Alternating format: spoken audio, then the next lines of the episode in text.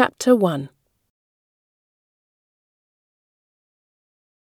Let me tell you a story about a man who felt so empty he spent millions trying to fill the void. Gatsby was his name. My father used to say to me, Nick, don't ever judge the people you meet. You don't know what they've gone through. I tried to remember that as I grew up, but it was hard not to judge Gatsby when I first met him. I will admit to you, I judged him instantly. His flamboyance seemed shallow to me at first. I fought in World War I, and when it ended, I went back to live in my hometown in the Midwest of America. But after the danger of the war, I grew restless. It is quite a contrast to go from fighting for the good of your country to returning to the family hardware business. Many friends of mine worked in investment bonds. This was a business where rich people placed their money into companies so they could make even more money. It was dull, but much more interesting than hardware. So I decided to move east to New York, where this kind of business was booming.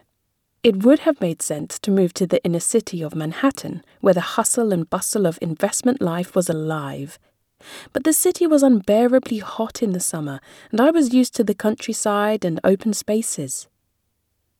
A friend I would be working with suggested we rent a place together in the suburban area of Long Island. I thought it was a great idea. We found a small bungalow that sat between two huge, luxurious mansions in a village called West Egg. It was a fashionable community of millionaires, flash cars, and fancy parties. A body of salt water separated two peninsulas of land that were joined at the south side. They were shaped like eggs, hence the name. Across the water from the tip of West Egg lay the tip of East Egg. Just before we moved in, my new housemate was sent to Washington by the company we worked for. I settled into the small, shabby bungalow alone, dwarfed by the magnificent houses either side. One of my neighbours even had an outside marble swimming pool and his own private beach. That was Gatsby's house. For $80 a month, I was living among millionaires. Chapter 2